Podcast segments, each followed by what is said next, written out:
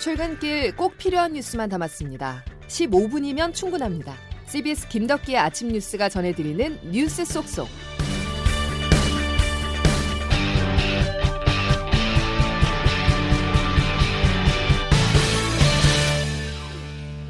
여러분 안녕하십니까? 1월 27일 김덕기 아침 뉴스입니다. 이번엔 광주로 불똥이 튀었습니다. 171명의 코로나19 확진자가 발생한 대전 IM 국제학교에 이어서 같은 선교회가 운영을 하는 광주 TCS 국제학교에서 109명이 코로나에 감염됐습니다. 지역사회 전파와 전국적 확산에 대한 우려가 커지고 있습니다. 첫 소식 CBS 광주방송 권신호 기자입니다. 대전 IM 선교회가 광주에서 운영하는 교육시설은 네 곳입니다. 이 가운데 에이스 TCS 국제학교에서 지난 23일 첫 확진자가 나왔고 어제까지 37명으로 늘었습니다. 광주는 이를 계기로 4개 교육시설에 교사와 학생, 방문자 등을 대상으로 검사를 실시했습니다. 그 결과 어젯밤 광주 TCS 국제학교 학생 등 135명 가운데 109명이 양성 판정을 받았습니다. 지난 1년여 만에 가장 큰 규모의 집단 감염 사례입니다. 이용섭 광주시장입니다. 광주 TCS 국제학교는 IM 선교에 관련 조직으로 전국 각지에서 온 학생과 교직원 122명이 합숙 교육을 받아왔습니다.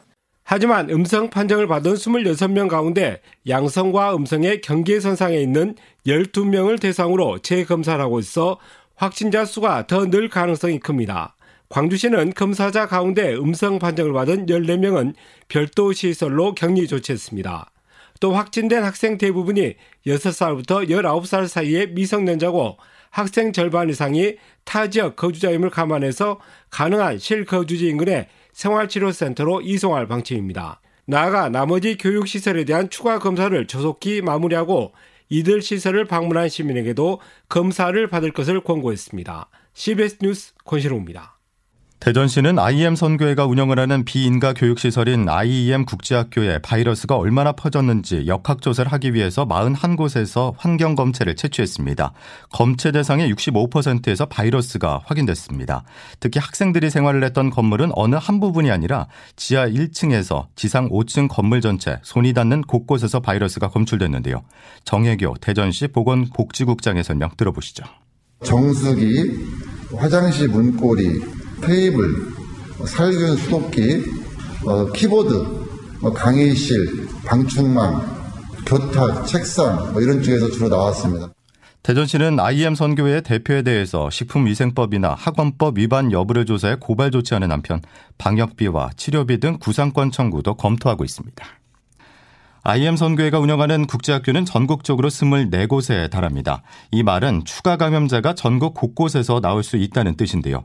국제학교 입소자들은 교육장과 기숙사 등을 오가면서 코로나19 방역의 사각지대에서 장기간 합숙 생활을 한 것으로 알려졌지만 현재까지 구체적인 운영 방식이 베일에 쌓여 있습니다. 과연 IM 선교회는 어떤 곳인지 이승규 기자가 살펴봤습니다.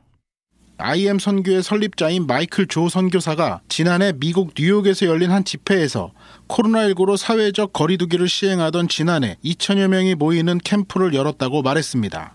마이클 조 선교사는 지역 주민들이 21번이나 민원을 넣었고 경찰이 수도 없이 찾아왔지만 IM 선교의 집회는 영혼의 생명을 살리는 곳이기 때문에 멈출 수 없다고 말했습니다. 여기는 영혼의 생명을 살리는 곳입니다. 저는 절대 포기하지 못합니다. 저를 잡아가시든지 마음대로 하십시오. 그리고 저는 진행을 했습니다. 코로나19 상황이 이어졌지만 IM 선교회가 운영하는 비인가 국제학교는 계속 모임을 해왔고 그 결과 집단 감염이라는 최악의 결과를 낳게 된 겁니다. IM 선교회는 International English Mission의 약자로 영어를 통한 선교를 지향하고 있습니다. 대전 본부를 비롯해 서울과 경기도 파주, 인천 송도 등 수도권과 광주와 진주, 부산, 대구, 여수 등 전국 각지에서 24개의 국제학교를 운영하고 있습니다. 선교회라는 이름이 붙어 있어 선교단체로 오해하지만 기독교 신앙을 바탕으로 영어를 배우는 일종의 대안학교 성격에 더 가깝습니다. IM 선교회는 코로나19 상황에도 최근까지 전국을 돌아다니며 입학 설명회를 개최한 것으로 알려졌습니다. CBS 뉴스 이승규입니다. IM 선교회사나 국제학교들에서 무더기 집단 감염이 발생하면서 오늘 코로나19 신규 확진자 수는 열흘 만에 다시 500명대로 늘어날 전망입니다. 어제 저녁 9시까지 중간 집계한 신규 확진자 수는 모두 491명이기 때문에 오늘 0시 기준 1일 신규 확진자 수는 500명대 초반에서 많게는 500명대 중반까지 증가할 것이라는 예상인데요. 이 같은 상황 속에 정부는 오늘 생활방역위원회를 열고 새로운 거리두기 단계 등 후속 방역 조치를 논의할 예정인데 5인 이상 사적 모임 금지 조치는 연장해야 한다는 의견이 우세한 것으로 전해지고 있습니다. 올해는 개학 연기가 없을 것이라고 교육부가 어제 강조했습니다. 원격 수업과 등교 수업 병행이 가능하기 때문에 3월 2일 개학에 문제가 없다는 것인데요. 어린 학생들 돌봄 공백만큼은 맞겠다는 말로도 들립니다. 자세한 소식 황명문 기자입니다. 코로나19 상황이 지속되고 있지만 교육부는 올해 새학기 등교 수업을 확대하기로 했습니다. 개학 연기는 하지 않고 학교 밀집도 기준을 지키면서 탄력적으로 등교 수업을 늘려나가겠다는 방침입니다. 유원회 부총리입니다. 첫 번째 정책 목표는 학교의 일상을 회복하기 위해 총력을 다하는 것입니다. 우선적으로 등교를 확대할 대상은 대면 수업이 절실한 유치원과 초등학교 저학년, 특수학교 학생들입니다. 학력 격차 보완을 위해 초등 저학년 가운데 30명 이상인 과밀 학급에는 기간제 교사 2,000명이 추가 배치됩니다. 또 학생과 교사 간 쌍방향 수업을 강화한 하상 수업 서비스가 다음 달 개통되는 등 원격 수업의 질을 높이는 방안도 추진됩니다. 돌봄 서비스도 확대돼 오는 9월부터 지자체와 학교의 협력 돌봄 사업으로 초등생 46만여 명에게 온종일 돌봄을 제공할 계획입니다. 대학의 경우 20%로 제한됐던 원격 수업 비율 상한도 표시되고 서울 소재 주요 대학에는 수능 위주 전형을 40% 이상 계속 확대해 나간다는 계획입니다. CBS 뉴스 황명문입니다. 코로나 사태 장기화로 우리 사회 곳곳이 큰 타격을 받고 있는데요. 특히 경제가 휘청이면서 서민들의 삶이 힘들어지고 있습니다. 이를 증명하듯 지난해 우리나라는 외환위기 이후 처음으로 마이너스 1%라는 역성장을 했는데요. 하지만 국제통화기금 IMF가 올해 우리나라 경제 성장률을 3.1%로 상향 조정하면서 크게 반등할 것으로 내다봤습니다. 워싱턴에서 권민철 특파원입니다. IMF가 올해 세계 경제 성장률 전망치를 3개월 만에 업데이트했습니다. 5.5%입니다.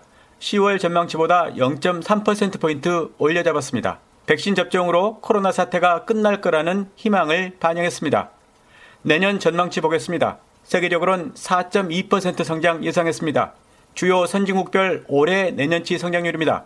미국은 5.1, 2.5%입니다. EU는 4.2, 3.6, 일본은 3.1, 2.4%입니다. 한국 역시 선진국으로 분류됐는데 올해 내년 각 3.1, 2.9%입니다. 즉, 올해는 일본과 같고 내년은 미국, 일본보다 높습니다. 어제 한국은행도 작년 우리나라 GDP 성장률이 마이너스 1%였다고 발표했습니다. 선진국들보다 훨씬 성적이 좋았습니다. 참고로 개도국 중국은 올해 8.1, 내년 5.6%로 전망됐습니다. IMF는 경제 성장의 원천인 코로나 통제에 국제 협력이 필요하다고 강조했습니다. 그러나 백신 확보 전쟁이 보여주듯 상생은 실종됐고 자국 이기주의만 판치고 있습니다. 국제상공회에서는 이런 백신 불평등으로 인한 세계 경제 손실액이 9조 달러, 우리 돈 9천조 원에 이를 것으로 추산했습니다. 워싱턴에서 CBS 뉴스 권민철입니다. 다음 소식입니다. 당대표가 성비위로 물러나면서 정의당이 큰 위기에 빠졌습니다. 비상대책회의를 구성하며 재보선 무공천도 검토하고 있지만 워낙 파장이 큰 터라 당이 쪼개질 가능성까지 감지되고 있습니다. 정의당의 분위기를 김광일 기자가 취재했습니다. 정의당은 일단 현안 대응을 멈추고 사과와 반성, 수습책 마련에 올인하고 있습니다.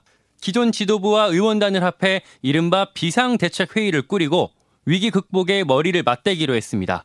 정호진 수석 대변인입니다. 비상대책회의는 매일 정기적인 회의 등을 통해 상황 수습 등에 최선을 다할 것입니다. 여기서 성추행 가해자인 김종철 전 대표 징계와 후임 지도부 체제에 대한 논의는 물론 서울 부산시장 보궐선거 무공천 방안까지 모두 다뤄질 예정입니다. 하지만 이 사건 전부터 당의 하락세가 거듭됐던 만큼 결국 쇄신에 성공하지 못하고 침몰할 것이라는 비관론도 당내에 팽배합니다. 페미니즘, 즉 여성주의 이슈를 당의 핵심 기조에 올릴 때 탐탁지 않게 여기던 구성원들이 특히 비판적입니다. 옛 지도부에 속했던 한 정의당 관계자는 CBS와의 통화에서 앞으로 젠더 이슈에 함몰될 게 뻔하다며 탈당이 수없이 이어질 것이라고 말했습니다. 노동 이슈에 익숙했던 운동권 중심 기존 세력과 젠더 이슈에 예민한 페미니스트 간 물밑 갈등이 이번 성추행 사건을 계기로 표면화할 수 있다는 관측입니다. CBS 뉴스 김광일입니다. 김학의 전 법무부 차관 불법 출국 금지 의혹이 공익 신고자 흔들기로 흐르는 양상입니다. 검찰은 어제 대검 반부패부를 압수수색하면서 당시 검찰 수뇌부로 수사를 확대하고 있습니다. 정다운 기자가 보도합니다. 민감한 수사 기록을 통째로 특정 정당에 넘기는 것은 공무상 기밀 유출죄다. 김학의 전 법무부 차관 불법 출국금지 연루자로 지목된 차규근 법무부 출입국 본부장이 공익신고자를 저격하며 한 말입니다. 신고자가 국민권익위원회 등 조사기관이 아니라 야당인 국민의힘에 신고한 점과 기밀성이 큰 수사 기록을 넘긴 점 등을 문제 삼은 겁니다. 그러나 공익신고자 보호법은 국회의원에게 공익신고를 할 수 있도록 규정하는 데다 신고자가 직무상 비밀 누설죄로 처벌받지 않도록 면책 조항을 두고 있습니다. 신고 내용이 허위이거나 돈이나 특혜를 바라고 한 부정한 신고라는 증거도 없기 때문에 현재로선 차 본부장이 오히려 공익신고 제도의 취지를 몰각하고 신고자 때리기만 한다는 비판이 커지고 있습니다. 이러한 가운데 수원지검은 어제 대검 반부패 강력부를 압수수색하며 본격적으로 검찰 윗선 수사에 나섰습니다. 불법 출국금지 논란이 발생한 2019년 당시 대검 반부패 강력부장은 이성윤 서울중앙지검장입니다.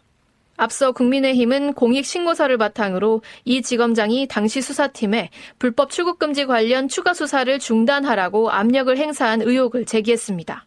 CBS 뉴스 정다운입니다. 지난해 은행의 가계대출 증가 규모가 112조 원으로 2019년 증가액의 2배에 달했습니다. 가계부채 경고 등이 켜진 것인데요. 그러자 정부가 올해 업무보고를 통해서 강한 대출 규제 방침을 밝혔습니다.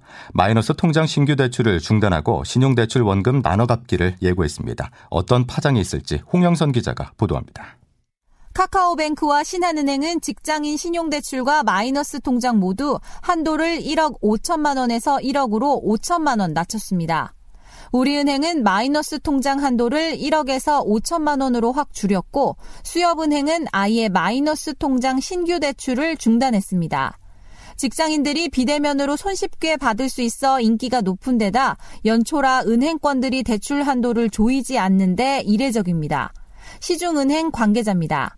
근데 이 가계대출은 은행이 통제가 안 되잖아요. 그래서 결국 이렇게 한도를 낮추고 이렇게 할 수밖에 없는 거예요. 비투 등의 우려로 고액의 신용대출을 억제하라는 정부의 방침이 전해진 데 따른 것으로 풀이됩니다. 특히 신용대출 원금 나눠 갚기까지 추진한다고 예고하면서 은행에는 기준과 시행 시기에 대한 고객들의 문의가 빗발쳤습니다. 금융위는 3월에 확정될 뿐 원금 분할 상환 기준과 시기는 확정된 게 없다고 강조했습니다. 다만 마이너스 통장은 적용 대상에서 제외되고 지금까지 받았던 신용대출에는 소급 적용되지 않습니다. CBS 뉴스 홍영선입니다. 문재인 대통령과 시진핑 중국 국가주석이 어젯밤 전화 통화를 하고 시 주석의 방안을 위해서 계속 긴밀히 소통하고 협력하기로 했습니다. 청와대 강민석 대변인은 두 정상이 통화한 결과 양 정상이 방역 협력을 보다 강화하고 인적 경제 교류를 활성화하기로 했다고 전했습니다. 달걀 한 판이 7천 원이 넘는 등 급등세가 계속되는 가운데 어제 미국산 달걀 60톤의 첫 공매 입찰이 진행됐습니다. 달걀 소비가 많은 제과 제빵 업체와 달걀을 소비자에게 직접 판매하는 유통업체가 구입할 수 있는데 수익 관세도 한시적으로 면제되며 오늘부터 시중에 풀릴 것으로 보입니다. 김덕기 아침 뉴스 여러분 함께하고 계십니다. 이제 기상청 연결해 오늘 날씨 알아보겠습니다. 이수경 기상 리포터 전해주시죠. 네, 오늘 아침 어제보다 쌀쌀한 날씨를 보이고 있습니다. 일부 중부지방은 다시 영하권의 수온주인데요. 현재 철원과 파주는 영하 5도 가까운 기온이고 서울과 수원 영하 1.5도 선입니다. 낮 기온 역시 어제보다 조금 떨어지겠지만 오늘도 평년 기온을 웃돌겠는데요. 서울과 동두천의 낮 기온이 6도, 대전, 강릉 8도, 광주와 대구 10도, 부산은 12도가 예상됩니다. 다만 내일 밤부터는 기온이 큰 폭으로 떨어지면서 날씨가 다시 추워지겠 금요일과 토요일 사이 전국적으로 영하 10도 안팎의 강추위가 찾아올 것으로 보입니다. 오늘 전국적으로 대체로 막다가 밤부터는 차차 구름량이 많아지겠습니다. 그런데 이수경 리포터 내일 생각보다 많은 양의 눈이 올 수도 있다고 하는데 걱정입니다. 네, 그렇습니다. 내일 눈이 많이 내릴 가능성도 있는 상태인데요. 전국적으로 내일 오전 중에 눈이나 비가 시작되는 곳이 많겠습니다. 일부 서쪽 지역의 경우는 최고 10cm 이상의 대설이 내릴 가능성이 있어서 눈길 교통 안전에 유의를 하셔야겠는데요. 경기 동부와 강원도, 호남 지방과 제주도 산간에 3에서 10cm, 서울을 비롯한 그 밖의 지역도 내일 1에서 5cm 정도의 적지 않은 양의 눈이 예상되고 있습니다. 지금까지 기상청에서 전해드렸습니다. 어제 내린 비로 도로에 살얼음이 생긴 곳이 있습니다. 그리고 강원 내륙과 영남 내륙에는 짙은 안개가 껴 있다고 하는데요. 오늘도 출근길 교통 안전에 특히 유의하시기 바랍니다. 김덕기 아침 뉴스 오늘 소식 여기까지입니다. 내일 다시 뵙죠. 고맙습니다.